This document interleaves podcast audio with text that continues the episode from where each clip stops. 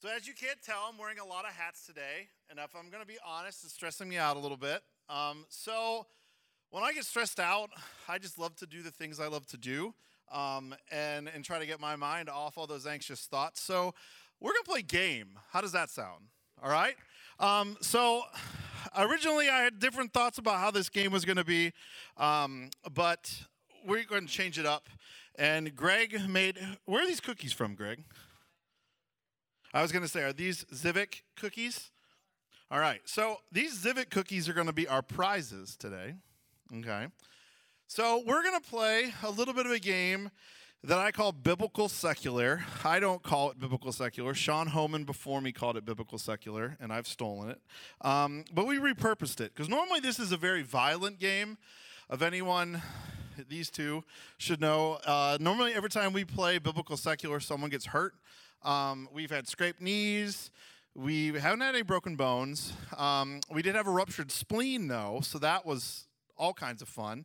Um, yeah, so we're not going to play that version today, okay? Um, Chris's eyes are like, yeah, it, it's it's been chaos. Um, so I just want to play a little trivia here of things that we may or may not know about Christmas. Because, you know, Christmas was yesterday, so the tree's still on the stage. We might not be singing Christmas carols today, but I feel like it's still kind of Christmas. We got to get we got to get beyond this weekend to get past that. All right, so I'm going to probably listen to Christmas music today still. Um, but I'm just going to play this randomly. I'm not going to pit you guys against each other. I just want to see if you guys know Christmas trivia. Does that sound good? Um, and so we're going to kind of do like a little buzzer system is just raising a hand and the first hand i see go up i'm going to let get the answer. And and this is like the downfall to playing games because i also hate playing games because everyone always gets so competitive. So um, please don't get competitive. I'm going to try to do my best um, of seeing these things. So we're going to start with a little secular christmas. How's that sound? Okay? So in what country did the custom of putting up a Christmas tree originate? Tim. Incorrect. No. I, felt so bad saying no. Like I almost said yes, but that. You'll have to ask Greg later. How's that sound? we could maybe hook you up. Anyone? Anyone guess? Yes. Germany. Yes. Here, come and get your. Or Greg, you want to be my lovely assistant? Awesome. Thank you. Thank Take those cookies to her. All right, good job. It is Germany. Sweden's a good guess. There's something else that originated in Sweden that was in trivia that I had, but there is something in our traditions that originates in Sweden. Okay, so how about this? This is another secular one. What was the first company that used Santa Claus in advertising? This might blow your minds. First company, it's an American company that used Santa Claus in advertising. They're, they're considered like the people that originated our current version of Santa Claus. Do you know? What? No, not Sears. That's a great guess, though. Tim? Higby's No. Chris, you had one. I saw the. No. No, you guys are going to be blown away by this. You guys are thinking really, really deep about this. That was just good. But its coloring comes from it. Yes. Yes. Coca Cola, come and get your cookies. So, little background in that Santa originally was green, all right? And when Coke started using him, they made him red, because as we all know, Coca Cola is red. So, our current modern day Santa Claus is red because he was sponsored Coca Cola. Isn't that crazy? Never, never knew. All right, let's switch to biblical a little bit. So, where, all right, so these are biblical questions. Where did Jesus' family flee to when they left Bethlehem? Where did they flee to? Dave, I saw your hand first. Egypt. Yes, correct. Steve, I saw your hand go up too. So we're gonna we're gonna give you don't need the cookies? Do you want me to give you a question just for good spirit's sake? Just see if you get it. Uh, even though you raised your hand to that one. Who, who appeared to tell Mary she was with child? Do you know? It's a specific name, is what I'm looking for. Yes. Gabriel. Sorry, Steve. I, I was like, gave you a question that you knew and then gave you a tougher one. Sorry about that. Um, all right, so let me ask this In what book is the story of the little drummer boy found? Any guesses? Chris is, Chris is leaning in. In what book is the story of the little drummer boy found? The little drummer boy. what do you mean by that, Chris? No, dig that because you're not wrong. Anyone else? Guess what book of the Bible? Mary. None. That is correct. It's a trick question. It's a trick question. The little drummer boy, which somehow we feel like is like doctrinally sound, like is just a made up story about a little drummer boy that does not exist in Scripture. Um, so, final question, and that kind of mentions my little theme here of where I'm going with this is how many wise men slash magi slash kings does the Bible say visited baby Jesus?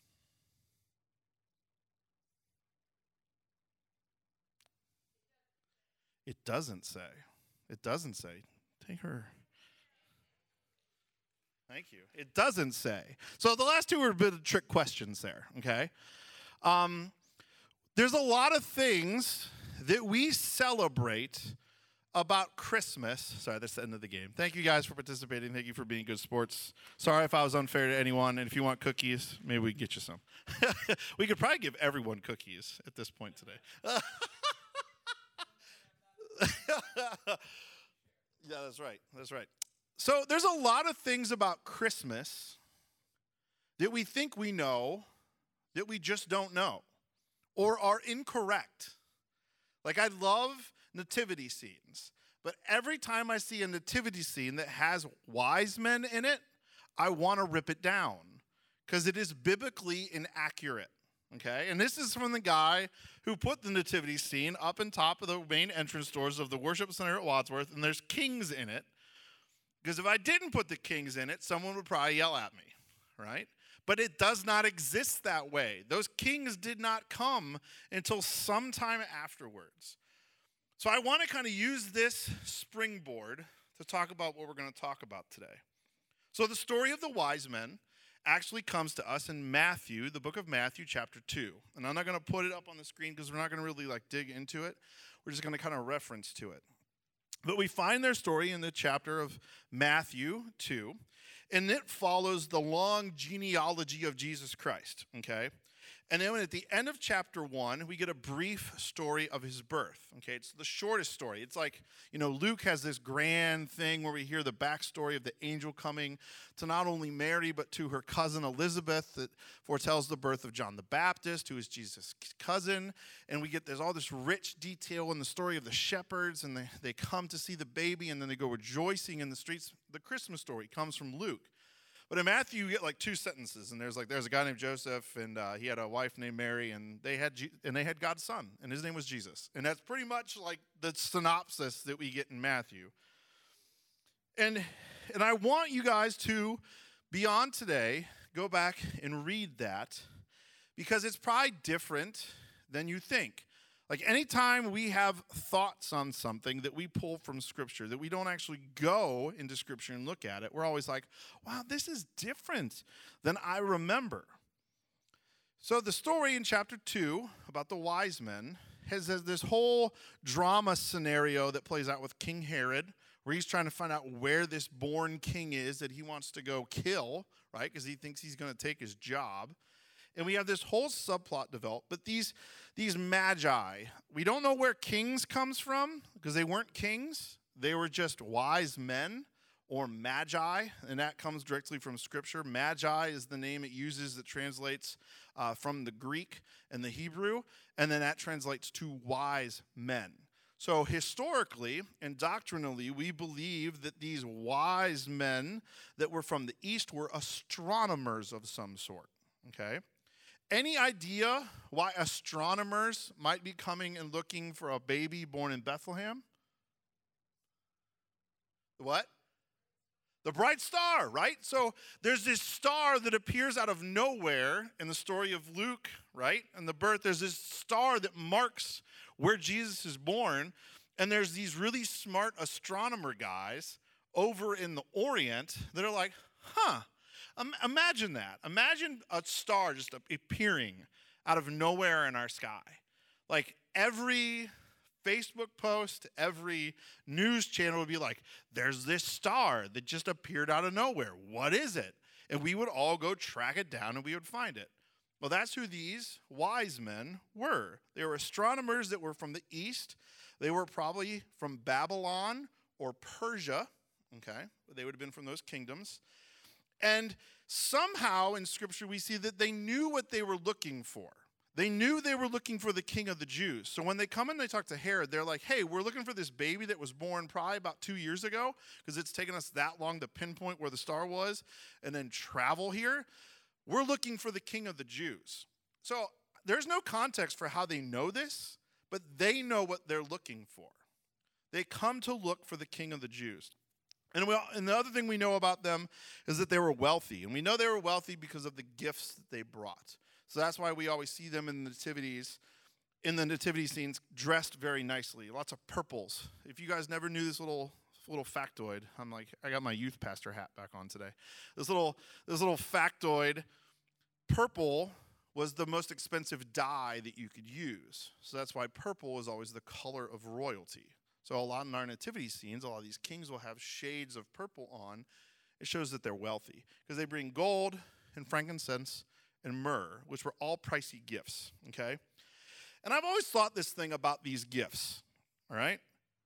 Why did they bring a baby those? Like, they're like, well, I guess it would have been a toddler at that time, right? Because the, the scripture tells us it was about 18 months to two years after, all right? When they finally show up and they bring these gifts. And imagine like us walking into a toddler today who's expecting, I don't know, what do toddlers want this year? I feel like I got to consult Robin on this because he's always got these factoids, right? But whatever you would bring a toddler, like a, couple years ago, it would have been a Tickle Me Elmo, right? Or some kind of Mickey Mouse doll or, you know, some kind of learning thing. No, they bring gold and frankincense and myrrh What's a baby got to do with that? All right. But it was their concept of this idea of a king. And so, just like everyone else in this time, they expected Jesus to be an earthly king, right? They expected him one day. Herod wants to kill him because he thinks he's going to take his throne, right? All the Jews wanted him to rise up and take that throne. And even these wise men for the Orient, who hear he's the king of the Jews, bring him fit gifts fit for a king. But they're all missing the point. And just like everyone, over time, we as humans love to miss the point on things.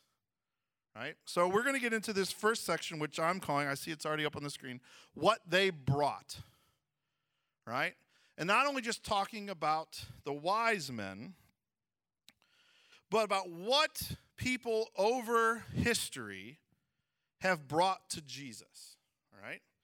So, we understand this concept, right? So, the beginning of chapter 2 says the wise men came not only to bring him gifts, but it says specifically in Scripture they came to worship Jesus, right? So, we understand this concept because what are we all here today to do? Every one of you guys walked in here because you came you traveled from lands afar, right? To come and worship Jesus. So there were these guys were traveling somewhere to worship and or give or offer something to him. Now this is a thing that we see time and time and time and time again in scripture. God's people are constantly traveling from somewhere to come to where God is to leave things whether those are sacrifices, whether those are offerings, whether that's to, to give worship, whether that's to set up camp, whether that's to establish a kingdom, whatever it may be, we come from a place from afar, we come to a specific place to worship and give something to God. Now, in the Old Testament, we're going to go into a part of Scripture that is probably unfamiliar to a lot of us, but we're going to be in Malachi, all right? Malachi chapter 1, verses 10 through 13. And it says this this is speaking to people who are coming to worship God. And this is God's reaction to those people coming to worship him. He says, Oh, that one of you would shut the temple doors so that you would not light useless fires on my altar. I am not pleased with you, says the Lord Almighty, and I will accept no offering from your hands. My name will be great among the nations, from where the sun rises to where it sets. In every place, incense and pure offerings will be brought to me, because my name will be great among the nations, says the Lord Almighty. And continuing, it says, But you profane it by saying, The Lord's table is defiled, and its food is contemptible. And you say, What a burden! And you sniff at it contemptuously, says the Lord Almighty. When you bring injured, lame, or diseased animals and offer them as sacrifices, should I accept them from your hands? says the Lord. And so this is the question of that of the, the prophet Malachi is that the people of God were traveling all this way and they were bringing the wrong things. Or more importantly, they were bringing bad things, okay? So he says in here, you know, you you bring injured, lame or diseased animals and you offer them as sacrifices. You in New Testament law, God set up this thing where for sacrifices you were supposed to bring the best of the best, okay? So imagine these Israelite people these Jewish people, and you have your pen of, of goats or lambs or, or whatever you would have, and then go, which one do I want to take? Now, God's requirement is that you take the best one and you grab it and you bring it. And they're like, you know what? That guy in the back's looking a little off, and he's maybe only got three legs, and his and his you know wool isn't really good. We're gonna take that one to God today. And so these people were picking their least worthy sacrifice and they were bringing it to God and sacrificing it. And so God is speaking here in Malachi and he's saying, I might as well just shut the doors because you guys are messing it all up, right? And he says, and he says that they were complaining. It's a burden. And uh, we don't even want to bring sacrifices, right? Sounds familiar. Because I think, I think we do these same things today. The issue, the issue amongst God's people back in Malachi was the quality of what they brought and the quality of what they gave. You see, the issue is that they viewed bringing the correct things as pointless, as burdensome. And is it just me, or do always the people, I don't maybe I do this, I always read in whininess into people in scripture. You know, like they say, what a burden, you know, right? Um, it's just this like idea, because I, I know I can be that way. Like, and I don't want something, I'm like, you know, you like just you just pout. You you we do it all the time, and I just man, I just I place myself in here. I don't know if you guys do that, but I place myself in here and I'm just like, why are you the worst, Brad? So throughout scripture, time and time again, we see this sentiment over and over and over again through God's people. The things that God asked for us to do, we're like, ah, do we have to? Like, I just had a conversation. I don't remember who it was at this point, but like, I just happened to notice that, like, I just said like a lot of times. Sorry about that. 75% of our churches in America are closed today. Heaven forbid we got to get up and go to church, right? I was talking to the real hosses about that. like, but oh, it's the day after Christmas. What a burden, right? Do we not see us in Malachi? You see, they they brought these people in Malachi and even us today, they brought what was important to them, not always what was important to God.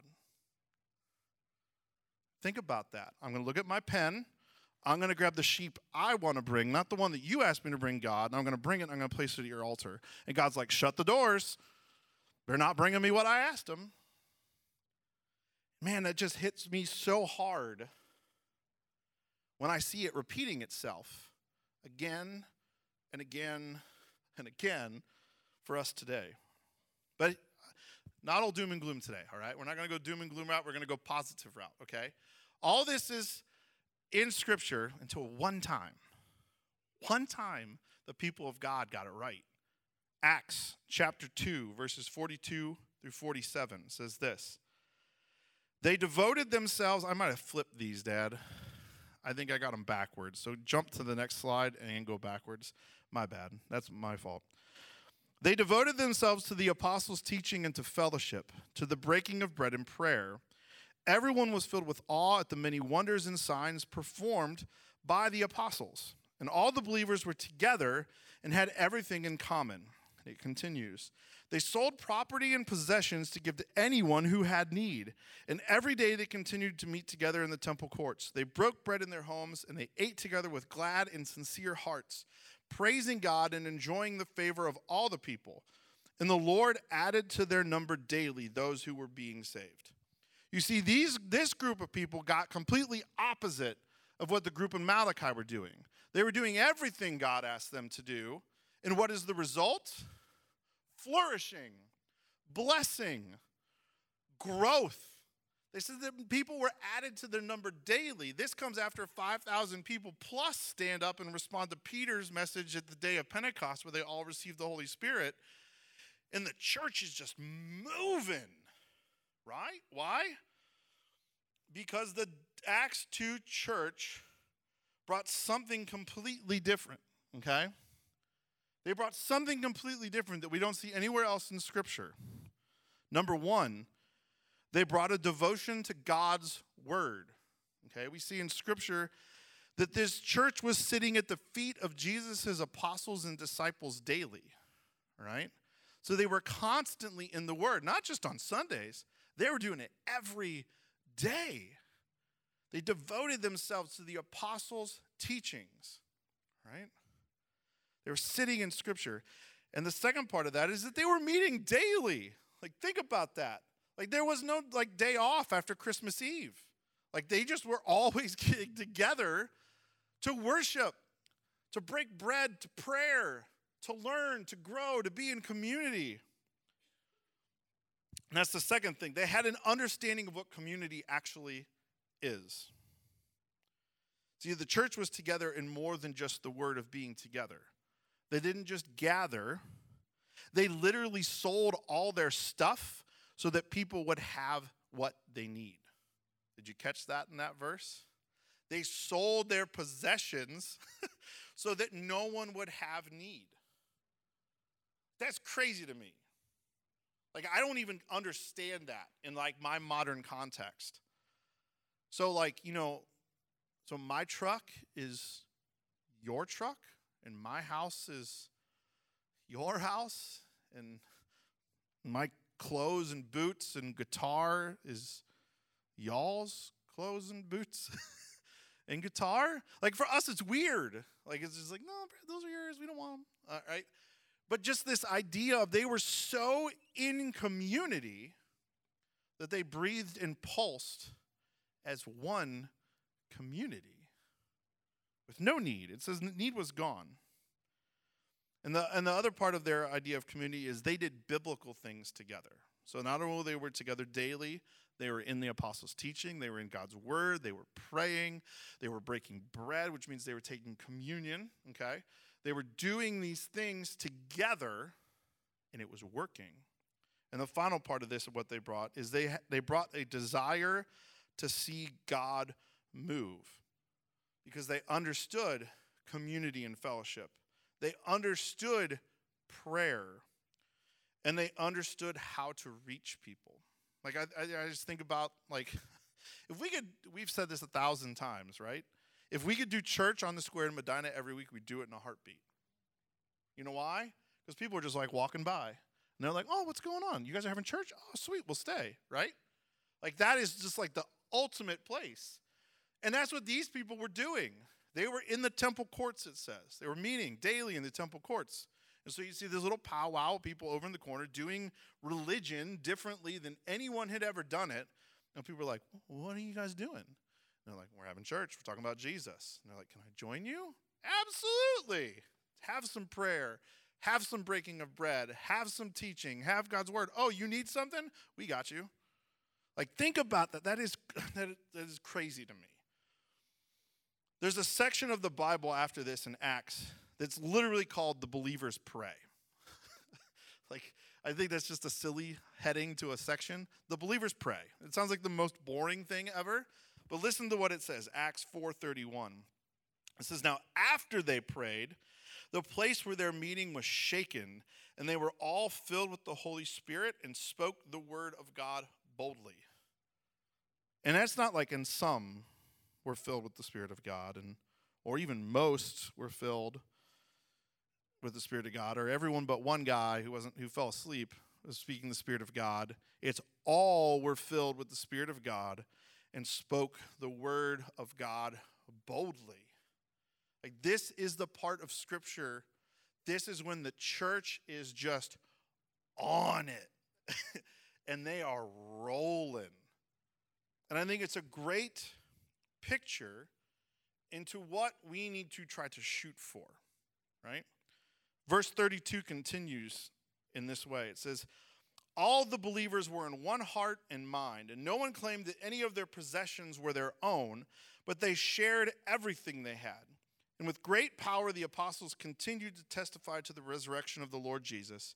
And God's grace was so powerfully at work in them that all there were and in them all that there were no needy persons among them, for from time to time those who owned land or houses sold them, brought the money from the sales, and put it at the apostles' feet, and it was distributed to anyone who had need.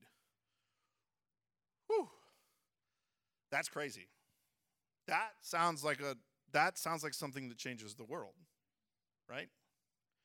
And yet, here we are, in and and I say this to myself, you know, here we are, we can barely, and when I say we, I say the American church, okay? Here we are canceling Sunday services because it's a day after a holiday. And here we are going, I don't know if I can get out of bed. You know? Like it's just, like I, like, trust me, my mind was like, whew, that's a lot of hats today. Anyway, God, I could just uh, avoid that?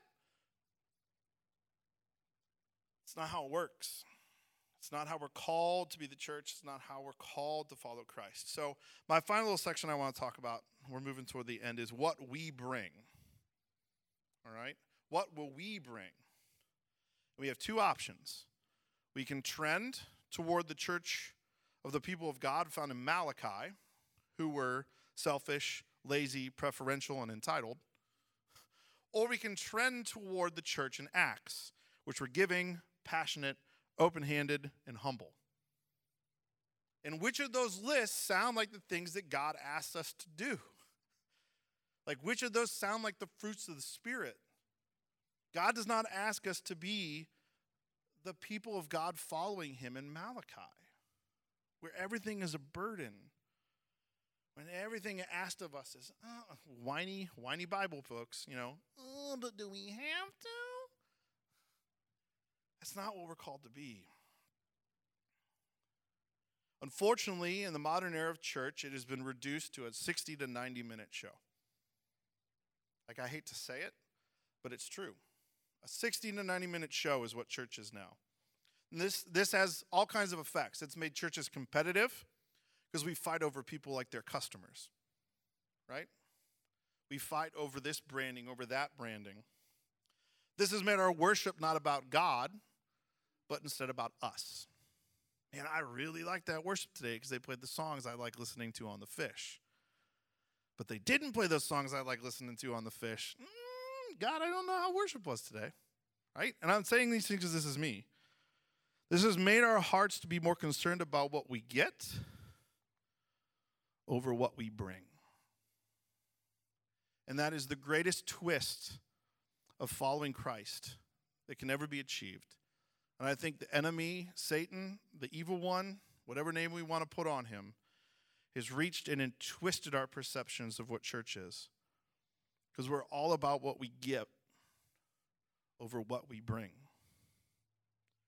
So, Northside Medina, I think you guys know just kind of the challenges of this. And, band, if you guys want to make your way up, that is cool. We are on the front lines of doing something amazing in this city, right? We're on the front lines. Like, think about this. Think about where we've been. Two years ago, I taught this exact same Sunday in Medina High School, not having any idea what the next two years were going to bring, right? Think about this. We were in Medina High School, and we got had to leave Medina High School. We then entered into the lovely pandemic that we are still sitting around in, right? We had a summer then in 2020 of random worship on the squares. It was like every other week, but then sometimes it was every week, and then it was every third week because it would rain, and it just was all over the place, right? Then we were able to come to this building. And it was last winter, last fall, I think. You know, and that's been such a blessing. It gave us a, a permanent roof, and it gave us a place to, you know, kind of give ourselves an identity again. We we're actually able to meet every week. Like, how cool is that? You know? Um, this summer, we, we were in the park and we were back to kind of here and there and everywhere. And if it rained, church looked different and, and just all over the place. But we are now in the season where we are walking toward having a home, right? Two years. Two years. Amen. Yes. Yes. It's awesome. Two years of wandering around in the wilderness. Some places better than others. and we're on the cusp of potentially something amazing. And I look at every single one of you guys sitting out there, and you know, um, I mean, I don't think it's coincidence. I know I do this. I know all pastors do this. We know who comes consistently. and it's no surprise that the faces I see are the ones that are here the day after Christmas. I'll just be blunt and honest about that. It's no surprise. But God has been with us every step of this journey. And that's one thing we should not and cannot forget. That God has been with us every single step of this journey. And He has not only placed us on the doorstep of Medina, but where He is placing us coming up in five weeks, He's placing us not only on the doorstep of Medina, but on the doorstep of Brunswick and the doorstep of Strongsville. Like if you get in your car from our new campus, you drive I think it's six or seven minutes, depending on lights, you can be in downtown Brunswick. And about another eight past that, you're in downtown Strongsville. Both of those are about 10 minutes less than it takes to get to the Wadsworth campus. So we're right on the doorstep of a lot of things. And I want you guys to hear this today, guys. The impact of what Northside Medina has on these areas and it has for the kingdom of God will be found in what we bring. It will be found in what we bring. It'll be found in the prayers we pray. It'll be found in the hours that we give. It'll be found in, in the conversations that we have of bringing other people this, to this church. In the depths and the riches of what God has in store for Northside Medina, if we just follow Him, is beyond any of our expectations. Right? 700 people on the square for Christmas Eve. What? we are like, oh, we're going to shoot for 500, and that's probably ambitious. Oh, we're out of candles? Awesome. The things that God can do with what we bring are beyond any of our wildest dreams. So I want to encourage you guys, the ones who are here the day after Christmas, let's do it. Let's do it. Like I'm getting emotional, but like let's let's do it. There's there's 50% of this city out here that does not know who Jesus Christ is. And we have the power to do it. Whether it's making a cookie or singing a Christmas carol or giving them a cup of hot chocolate. Let's bring our best. And let's change this world and make it a little bit closer to heaven than what it is now. So, guys, let me pray for us. Heavenly Father, we come to you through tears and through songs of praise. God, you have us on the threshold of something amazing. Let us be the people that lean into you. Let us be the people that raise our concerns, our petitions, our prayers to you. Because, God, we know that you can do more things with it than we can ever dream of. We thought Medina High School was going to be the best thing, and guess what? You had bigger plans in store. We thought 500 candles and 500 cookies and 500 cups of cocoa were going to be enough, but you had more in store. And God, I can't wait to add the next thing to that list. God, may the people who call this place home feel your presence right now. And may you call us out of what we have come to believe church to be and call us to be that Acts 2 church, which we strive after all the time. May that be our prayer. And may God, may all the things that we put in front of you, may they fall to the wayside. May they be found wanting. And may the things that you bring, when we bring ourselves to you, be all that we ever need. May they truly be enough for us. And may you use us and your word in this church to change this city and this county and wherever you call it to go. God, we give all these things to you.